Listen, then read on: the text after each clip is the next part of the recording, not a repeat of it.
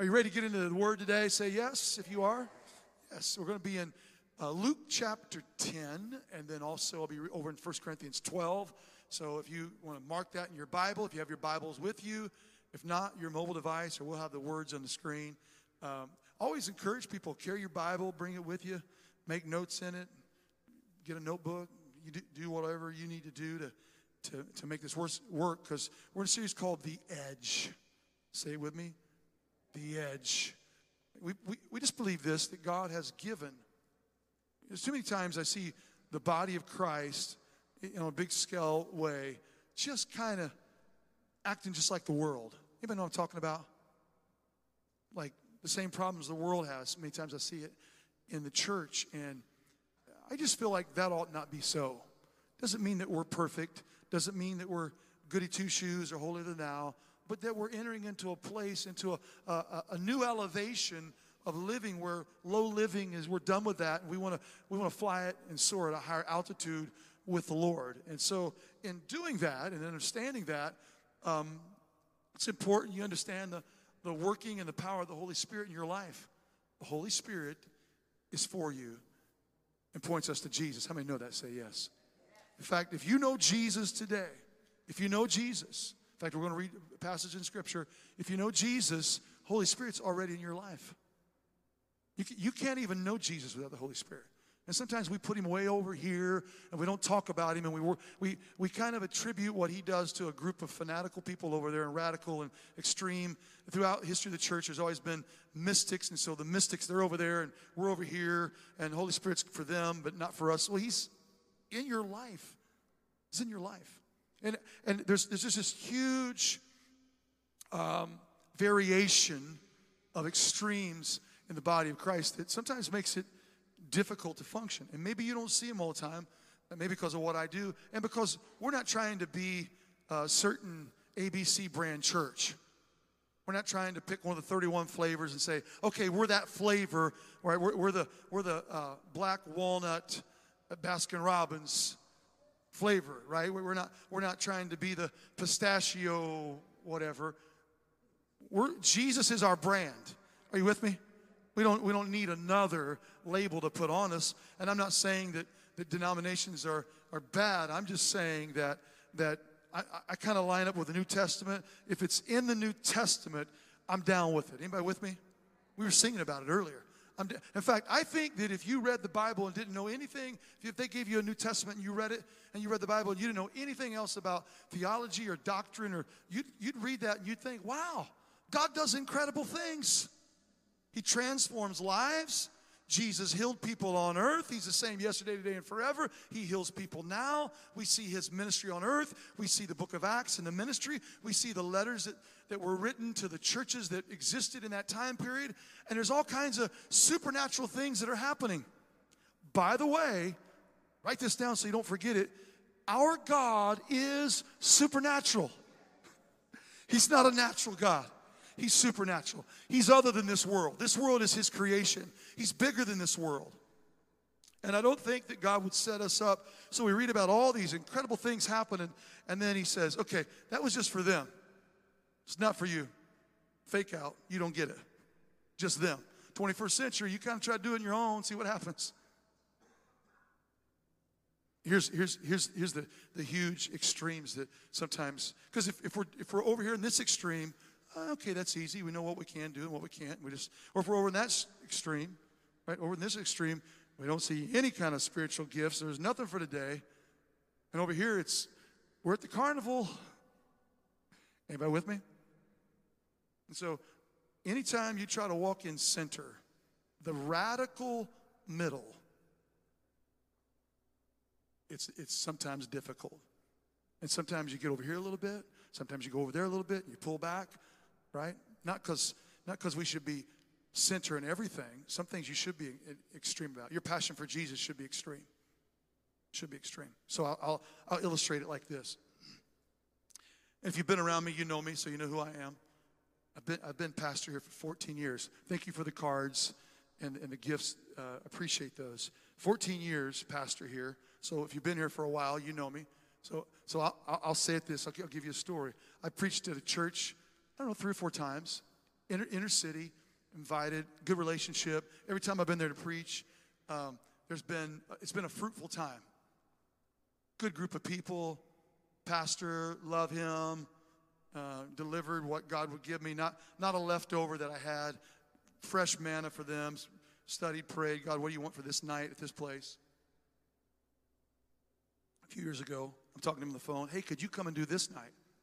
No, there's a scheduling conflict, but you know, there's so-and-so and so-and-so, and he said, well, I really can't have them because they're Pentecostals, and they'll try to get everybody speaking in tongues if they come. Again, I'm pretty much not an Episcopalian. Nothing, nothing there's anything wrong with it, okay? I've been there three or four times. Again, I'm New Testament. It's where I'm going to land. I've been there three or four times. I didn't try to do that, for sure. Then let me give you the other other scenario. I'm, I've got a young guy in the church. Never took a drink in high school of alcohol. Went through college, no problem.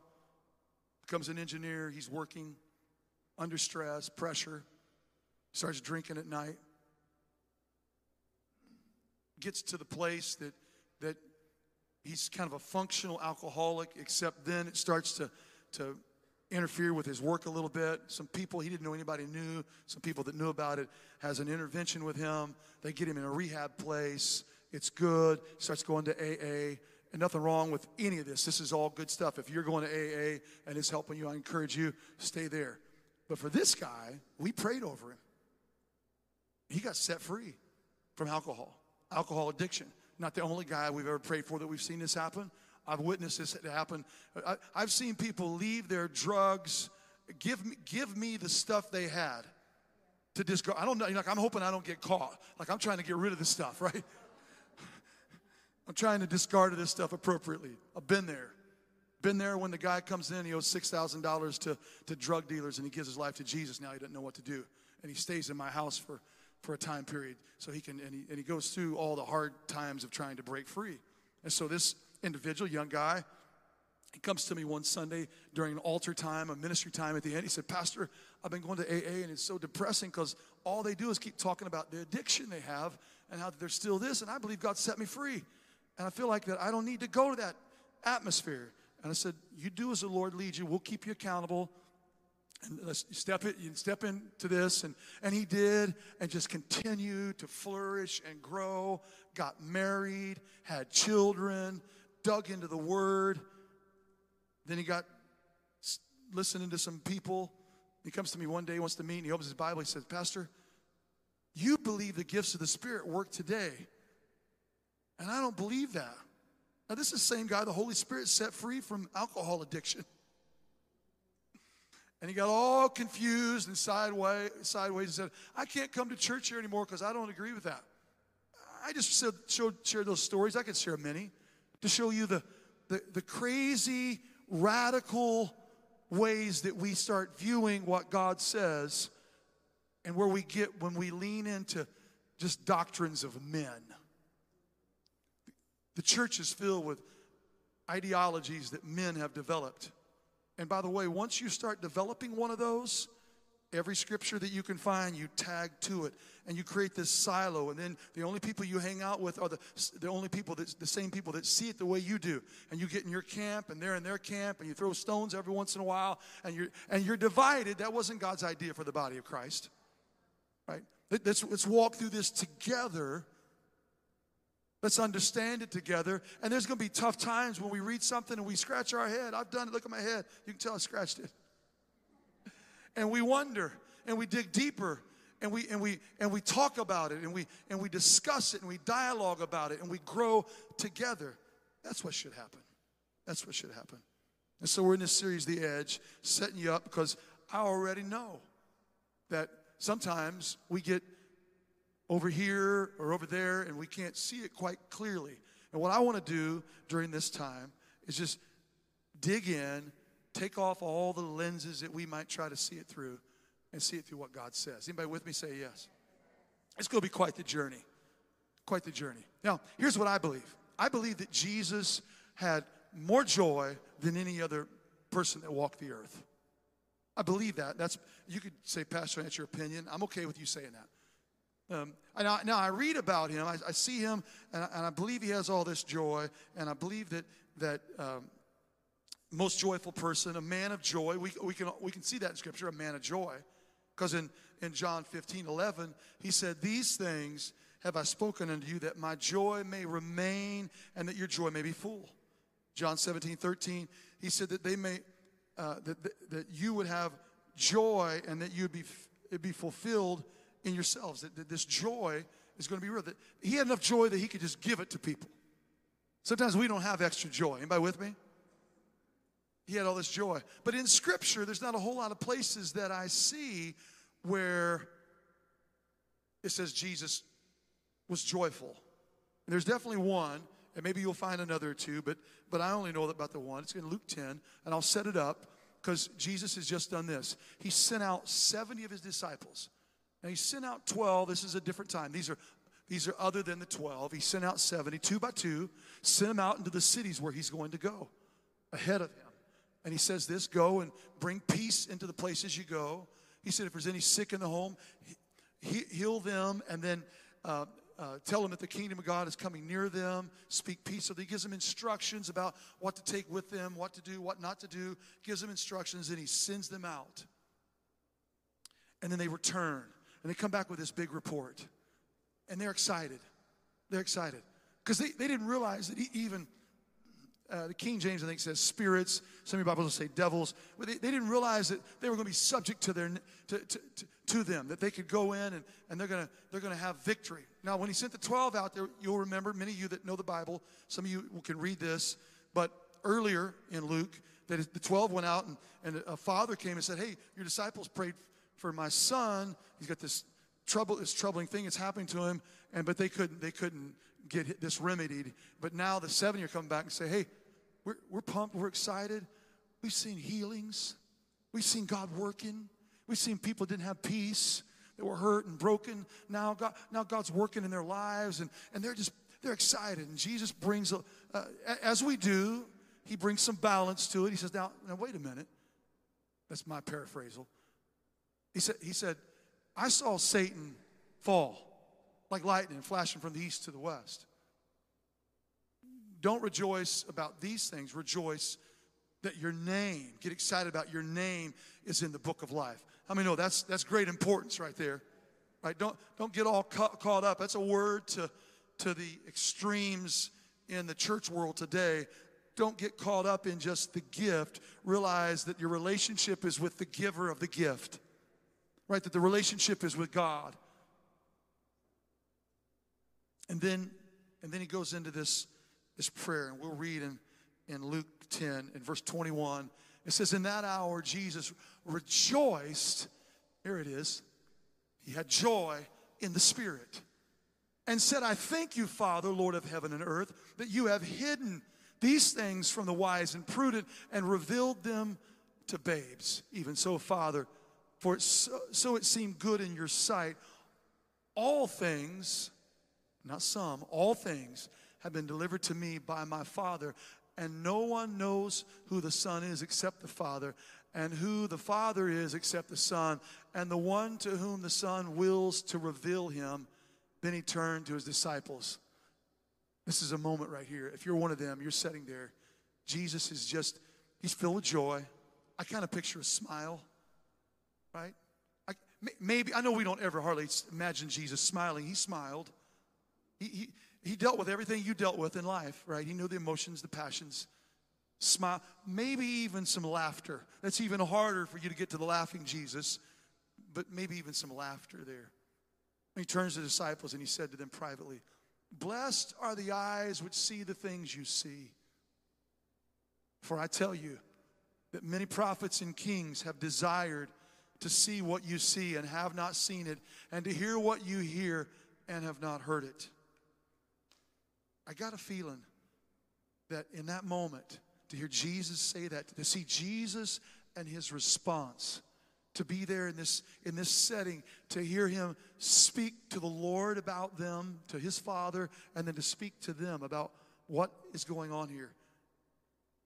It's got to be a fulfilling place.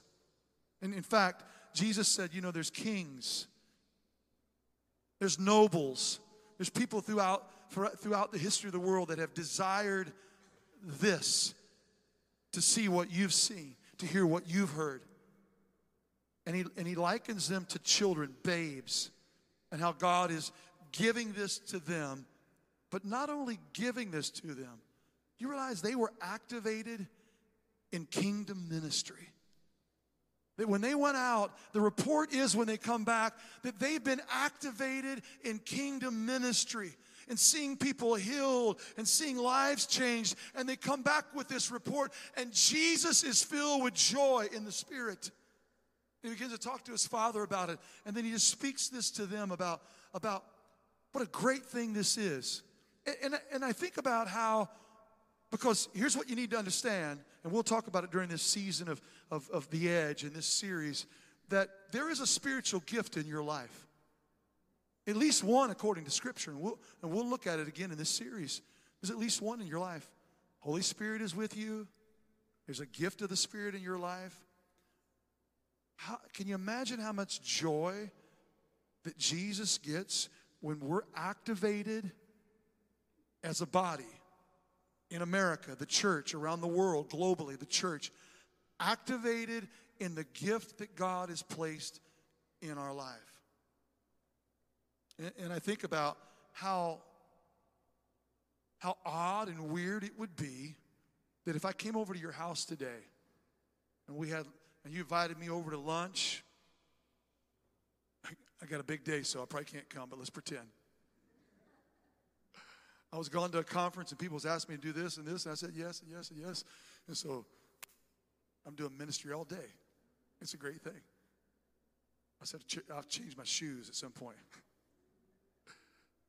But, but can you imagine, I was over at your house, and I come in, and there's a big Christmas tree. Somebody said, Christmas in July. Yeah. We're coming through the pandemic. We're still celebrating Christmas. People told me they were putting up trees last year this time. Anyways, and underneath it, there's all these packages that are wrapped real pretty in red and white and green and silver, with bells on them and, and snowflakes on them and fictitious type of people on them, and they're all under there. And I say to you, hey, what's that? You say, oh, those are gifts that I was given for Christmas, but you never unwrapped them, you never picked them up, they're still there. You know, some, you know, somebody brought, bought you, Dad, somebody bought you a really cool looking polka dot tie that's under there. There's a new pair of socks that haven't been worn that's wrapped up under that tree. I'm hitting some people right now. Mom, there's one of those fry air pop things under the tree that you could have been making all kinds of nutritious, healthy stuff in, and it's still under there. And the use, the purpose of that gift has not been enjoyed. It's not, it's not been realized because you left it wrapped up, looking pretty, sitting there. Now, I want to tell you, that's a picture of a whole lot of the body of Christ, that God has given gifts to us, and they sit uncovered, unwrapped, right? The, the wrapping's not been taken off. They've not been put to use. They're just, and there's whole denominations that talk a lot about this, but they're filled with people who just sit in their pews and talk about gifts of the Spirit. And talk about how powerful this can be, and it's never activated. So I just want you to know that this is a season for us to grow in this area, for us to really talk about it, for us to dig deep into it, for you to, for you to start researching and finding out, what does this mean for my life? So we're going to pick it up in First Corinthians twelve, and, and we'll spend some time in First Corinthians twelve during this time. In fact, it's important you understand this city. Paul's writing a letter, so most of you will know there's four Gospels in the New Testament. That's, that's the story, story the, the narrative of the life of Jesus from four different views. Some synoptic would be the same view, but John being a little different, but four different individuals. The book of Acts being the historical, the living historical document of the, the early days of the church. And then you have letters that are sent to churches that have been established all over, all over the, the place where the apostles were going. The Apostle Paul g- spending a lot of time doing doing mission work, and so he's established a lot of churches. He's went to areas where there were synagogues because Jews had been dispersed. He shows up as a rabbi. They let him come in and speak, and he tells them about Jesus. He shares the good news. Sometimes it goes well. Other times, let's stone this guy, right? It didn't always go well for him. He shows up at Mars Hill, and there's a there there the, the idol, the, the the statue for the unknown God is. He declares to them who the unknown God is and preaches the gospel to them. And so here Paul is writing a letter to one of the churches that he's been a part of establishing. He's the apostolic father of this church. So he writes a letter, and a lot of it has to do with correction. So you, you see Corinth, let me tell you about the city. The city is... You know, I, I try to liken it to a city that, that would make sense. You almost could say any major city, but but maybe to to give a little more, Rio de Janeiro when they have the carnival there. Uh, New Orleans when they have Mardi Gras. Las Ve- it's, it's like a Las Vegas a little bit, right? They would have thought whatever happens in Corinth stays in Corinth, right? That would have maybe been the slogan. Maybe Vegas stole it from them. I don't know. I'm just saying it was Sin City.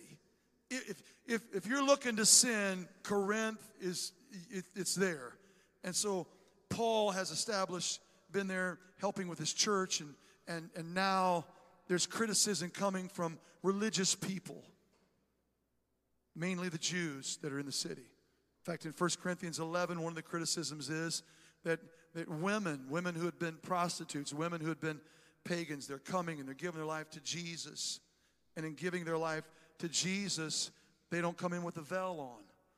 They don't have they don't have the religious history of that. When you go in, put a veil on your head, ladies. Cover your head is what what what they would have. And so people are, the religious crowd's pointing fingers. Hey, your women don't have their heads covered. And Paul says, well, don't you know that their hair is a natural covering? And, and then he goes on and and gives some some some word for that there in First Corinthians eleven. And then he said, but if anyone's contentious, we don't have that custom in the Church of God. Okay, we don't have the women covering their head, so it's not a big deal if their hair's short or if, or if it's long or however they come, they come. And the reason they can pick, because these people didn't know anything about God. And, and we'll see this when we read this text here, and I wanted to kind of set this up because he says this in verse one. Now concerning spiritual gifts, brethren, I do not want you to be ignorant. You know that you were Gentiles. That's a nice way of saying pagans. In fact, some of your versions say pagans. Pagans is a nicer way of saying idolaters, your idol worshipers. Carried away to these dumb idols, however you were led. Therefore, I make known to you that no one speaking by the Spirit of God calls Jesus accursed. And no one can say that Jesus is Lord except by the Holy Spirit. There are diversities of gifts, but the same Spirit. There are differences of act. Of uh, ministries, but the same Lord. There's uh, differences or diversities of activities, but it is the same God who works all in all. But the manifestation of the Spirit is given to each one for the profit of all. So Paul's laying out, he'll spend about a third, nearly a third of this letter speaking about spiritual gifts and how they work in the church. And some folks would argue and say, well, I don't think spiritual gifts are for today. And I would just say, here's about a third of, of the epistle to the Corinth, First Corinthians that deal with this subject and how it works in the church.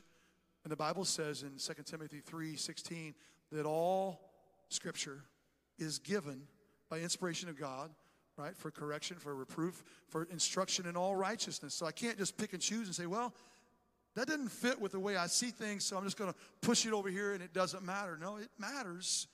It's good for you and I. Anybody with me? Yeah, and so Paul opens this up and he says, now concerning spiritual gifts. He gives this portion of Scripture to this, and, and, and some scholars would say, and I agree that he's this is a topical heading, because we, we see in, in First Corinthians seven one, he says, now concerning, he talks about marriage. In uh, First Corinthians seven twenty-five, he says, now concerning, talks about virgins. In First Corinthians eight and one, he opens up now uh, uh, concerning, he speaks about, about idolatry and offering meat that's offered to idols. He spent time on that. And then here we have now concerning spiritual gifts. Uh, First Corinthians sixteen, verse one, uh, verse two, verse one or two, he says, now concerning the collection of the saints. And, and those are all seemingly in that letter topical headings. He's addressing some of the problems they've experienced. And, and this is one of the areas of difficulty, spiritual gifts. Spiritual gifts are important because without them, there's an efficacy that we don't reach in the body of Christ that we could experience. They really are the edge for you and I, right? That, that when you can pray for someone and you don't know about the situation, some of you have had this happen, and you begin to pray, and you pray in ways for their situation that you didn't know. That's the Holy Spirit working. You may think, well, I was just guessing. Um, when you pray for someone and you're praying with wisdom, or you're giving wisdom and counsel to someone that, that wasn't necessarily because of your gray hair, wasn't natural wisdom, but supernaturally downloaded from heaven, that's the Holy Spirit working. And I say, I say this, I'll say it, I've said it from almost day one here at, here at the church, that, that we need to seek for manifestation without weirdness. It almost sounds like an oxymoron, but God's Spirit can be manifested. It doesn't mean it won't stretch you. Doesn't mean it won't challenge you at times. But without, you know, because some of you may come from a background where people got to get glazy-eyed and come to you in King James English and, and forcefully push something on you. I would just say, step back a minute. Don't let the vessel turn people away, because the Holy Spirit's not going to turn people away from God. He's drawing people to God, right? And that's why we have steps today. Uh, it's a next step for people to connect at Elevation Church right after this service. They still got a few spots open. Uh, we feed you lunch, take care of your kids. But in steps, one of the things we do in there is a spiritual gift assessment. Help you to discover what is the spiritual gift or spiritual gifts in your life that God's placed there. And I'm surprised sometimes at how accurate it, it, it is. And doesn't mean it's always going to be right. Sometimes God has already, I believe this God's already spoken to you about that area. This is only confirmation. Sometimes someone will, will see something in you. I remember one time when I was a young pastor, uh, some of you know Jo- Josh Palmer. Pastor Josh has preached here. He was sitting up on the front row in the corner. I think that's why he's doing what he's doing now, because where he was sitting. He was always on the front row. And we had a guest Yes, speaker, and the guest speaker said, there's a call on your life. And I thought, well, yeah. It was recognizable is what I'm saying. It was easily recognized. And that's just a confirmation. Somebody tells you, it's not. It shouldn't be new news to you. A gifts assessment shouldn't be new news to you. But, but it should be confirming what it is that God's doing. And so we help people in steps discover your spiritual gift. Now, I'm gonna, only two points today. Only two. I know you're going to think it's not a sermon with not at least three, but only two points. Only two. And they're going to be quick. And we're going to move because I want to allow some time for prayer. And, and, and so, but I want to introduce you to a word to make sure we, we get this word and we grasp um, the, the broadness of this term before we jump into these two points. And it's the word fully, F U L L Y. Fully. Fully, fully is, a, is an all-encompassing. And, and the best definition I've got, I could have gave you Webster's or something, but the best definition I feel like I've got is, is E-Kids. Because my granddaughter, Lucia, when she was about to turn three, she, her motivation to work on the whole potty training thing was that in E-Kids, to go from, we have nursery, then we kids, then E-Kids, to move out of the nursery where you can wear diapers and just kind of set in your stuff and all that, was you got to get potty trained to go in there, right? And and so my little granddaughter, she said, she's like two years and eleven months and, you know, fifteen days and twenty-nine days. And she was telling me every time I see her, she calls me G T. G T, I'm fully potty trained. Now I can go and eat kids. I mean, it's a big deal for her. She worked on it, worked on it. Fully potty trained. And what they meant, what they mean by that in E-Kids is, I want to help you explain the word fully. What they mean is that when a kid goes from, the a child goes from the nursery into there, they want them fully potty trained. Now, if you've had a problem with your child, I don't know about it or anything, I, I'm just basing this on, on what I know in my experience, so that when you go in there, you don't still have to wear the diaper, right? That that you can go, like, you know when you have to go. So it's not like you go in there and every other week you're having problems and they got to figure out what to do about your diaper. That that when you, you go in there, that you know when you have to go, you know what to do when you have to go, and you do it. And you go in there, and, you know, not not that you don't need, you know, the child doesn't need help, but they can kind of do it on their own. And they come back out, they know how to wash their hands.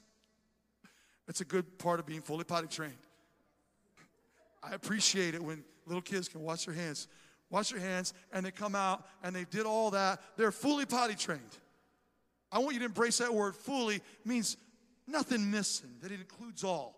And so I believe this about spiritual gifts, from what the Apostle Paul tells us here, is that he wants us to be fully educated when it comes to spiritual gifts. Not ignorant. Ignorant is the idea that it could be this, that I'm ignoring. It's a big chunk of the body of Christ that just kind of ignores them. For thirty years, you'll never hear anybody address spiritual gifts, never talk about them. People are sitting in their seats. They'll have a gift in their life. They'll, it'll be dormant or unde, undeveloped or underdeveloped, and they'll set and they'll never develop that gift or never see it come to the, the um, effectiveness and function like it could, because it's never, ever mentioned. It's kind of, we'll ignore that because it could get messy. That's what pastoring's about, by the way. Pastoring is that it gets messy, and sometimes you have to kind of work through the mess, not that we ignore it and never let anybody arise to their potential. And then you have the other the other aspect of it, misinformed. In fact, some of your Bible versions would have said, the Apostle Paul saying, I don't want you misinformed about this. Misinformed is the idea that, that you got wrong information. Not that there's not enough information, not that God has not talked about it and given us enough about it, but somehow you just got misinformed. And there's a whole lot of that in the body of Christ, where we heard it, heard something, or we or we saw something that caused us to say, ugh, I don't want that. Hosea four six says, my people perish, are destroyed for lack of knowledge. There's an importance in the body of Christ of not just trying to bumble your way through, and you got Jesus, and you can sing some of the songs, and, and but, but you've not dug in to find out what God's saying for you. Second Timothy two fifteen says, study to show yourself approved unto God. And so instead of, here's what they've done, instead of turning and learning from God, they've, they've learned from their pagan roots, because they understood some kind of supernatural thing could happen. They, they, they, made, they made idols out of natural elements, and they prayed to them, and Paul says that you were Gentiles, pagans, led by dumb idols. We don't use that word much anymore for non-speaking. We, we, we've, it's changed. Nowadays it means dumb as in you don't know much, right? Or you're just unlearned or whatever. But when this was written and given to us in English, it meant dumb as in one who couldn't speak. And so these idols didn't speak. They prayed to them. They gave all, offerings to them. They did certain acts, but there was nothing that came from them. And Paul's saying, this is where you come from, and so you're basing your understanding of the Holy Spirit working today on, on your past and what you've seen. You've got to be re-educated, and that's what he'll do over the next uh, three chap- two and a half, three chapters, is educate them on the gifts of the Spirit. It's important that you and I are fully educated on what God is doing through the Holy Spirit in our life, and that we've embraced that. That means this, that, that you've got to dig in, right? Spiritual gifts, you got to know Jesus as your personal Savior. Holy Spirit comes and dwells your life. And then you can't read the Bible without seeing people going to new levels in, in the Spirit of God. Everybody wasn't on the same level as Moses. Book of Numbers, Moses looks at the people. He said, I wish that I wish that they all could have the same spirit that's on me. And God does that, right? He gives the Holy Spirit. Because Moses was at a, as a, as a as the lawgiver, as a prophet, as a leader of these millions of Hebrews, Moses was definitely on a different level when it came to the Spirit of God than many of the people. You and I have access today. So we come to Christ, Not just forgiveness, repentance before forgiveness. We don't use that word enough today. Everybody shout repentance. Yeah. Repentance.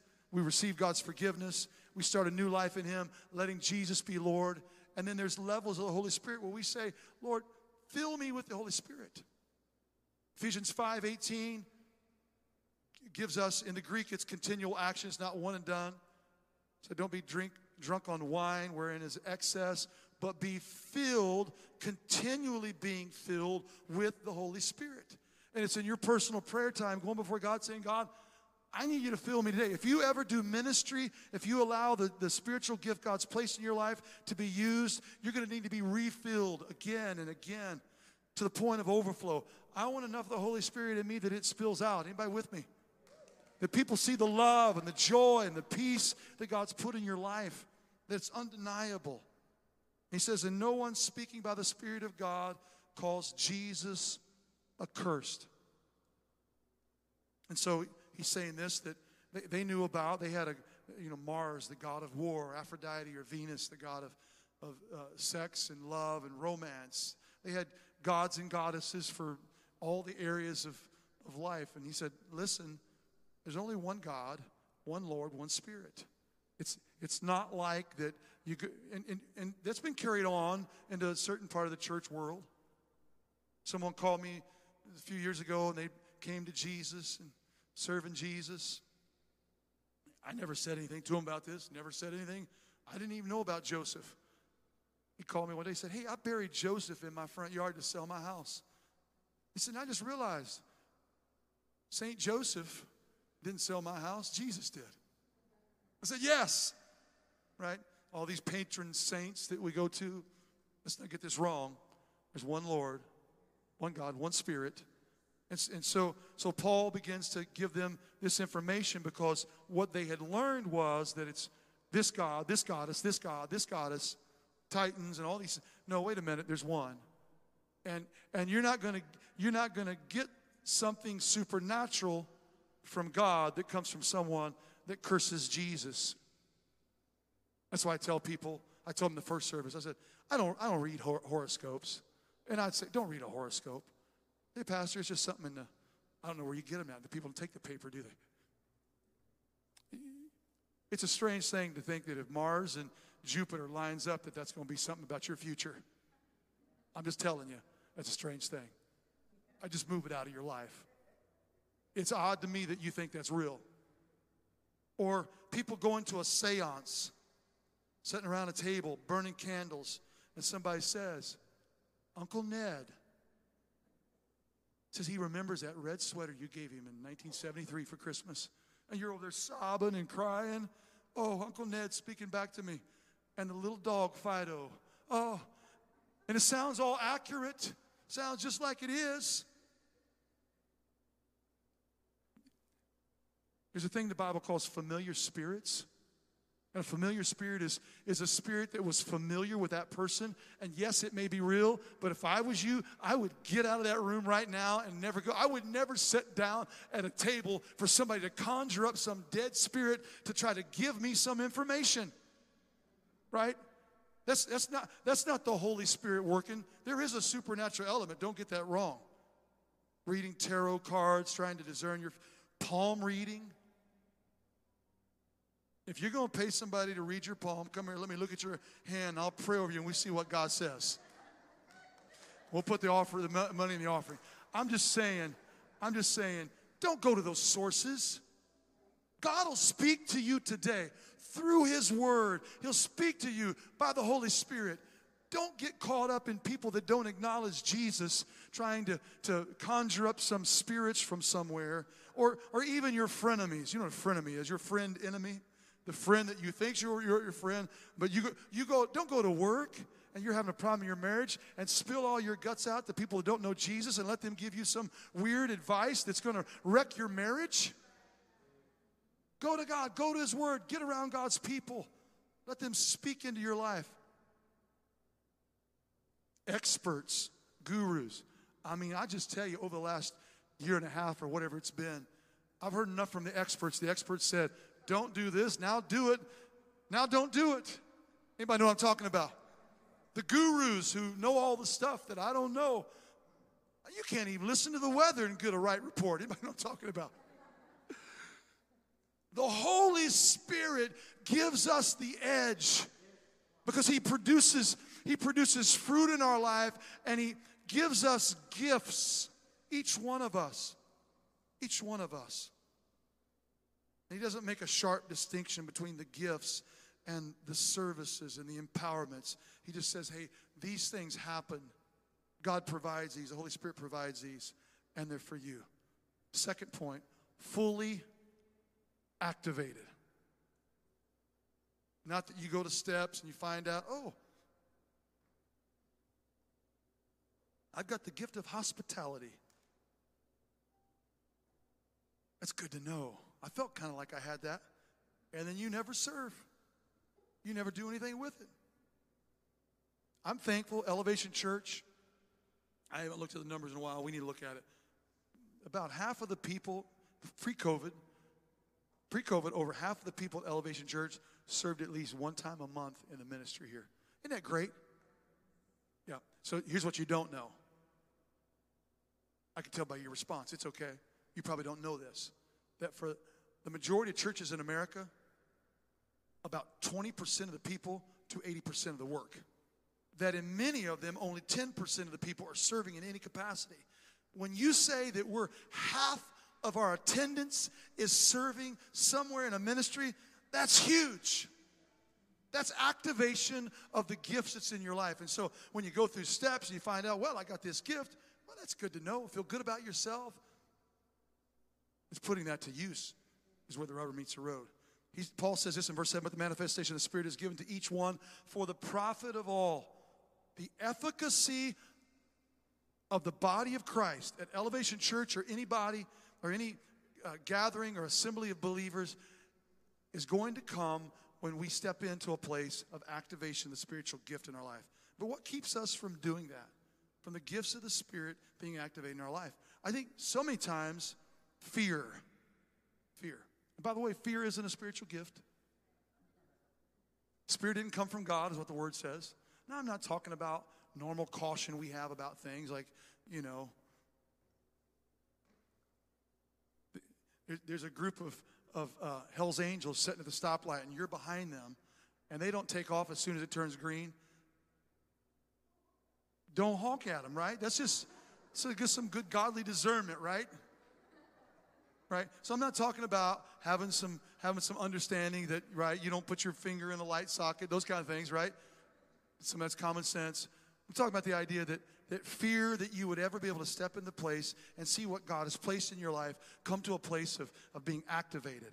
God didn't give you that. Something else has happened to cause you to be fearful about that, but it's not him. Doctrines of men. You learned something, heard something years ago in your development as a Christian, and now you've just been hesitant because maybe you don't know if the gifts of Spirit are real or if everybody has one, or if you're, and you just kind of hesitate. And you just stay there in that place of undeveloped, underdeveloped, dormancy, dorm, being dormant. And I just say that, that you can't allow that to keep you from stepping into the place of seeing that come to realization in your life. And the, and the other one is control. Everybody say control. That's a big one right there.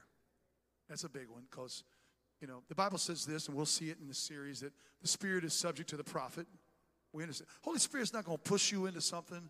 He's not going to take you someplace where, where you feel like, oh, I never want to go to that place, and I'm scared, and I'm frightened. I'll just step back. When I was growing up, they always said the Holy Spirit was a gentleman. I like that, right? But it doesn't mean this, that you always put up your guard and never allow the Holy Spirit to work in your life. You say, Pastor, what do you mean by work? I mean the spiritual gift that God's placed in your life, that you never allow that to be developed. You never allow it to be activated in your life because you've got to be in control. Let me give you another word. Surrender. Everybody say surrender. Moving into the things of God always take surrender. Again, doesn't mean the Holy Spirit's pushing you off of a cliff. It means this, that I surrender to God's will. I sur- It happens when we surrender to, to Jesus as Lord, we surrender to the Father, His will as we surrender to the Holy Spirit and Him leading and guiding us into all truth is what the Word says. And the truth is that there's a gift in your life and that needs to be developed and activated so that you can accomplish what it is that God has you on this planet for. He didn't give you a spiritual gift so that you could show it off. He gave you a spiritual gift so that it could be put to use to impact somebody else. There's been a lot of damage done because spiritual gifts have been pushed up onto a stage and they've been shown off as uh, and connected to just a man. That's the wrong way to do it. Every one of us have a spiritual gift. At least one. At least one.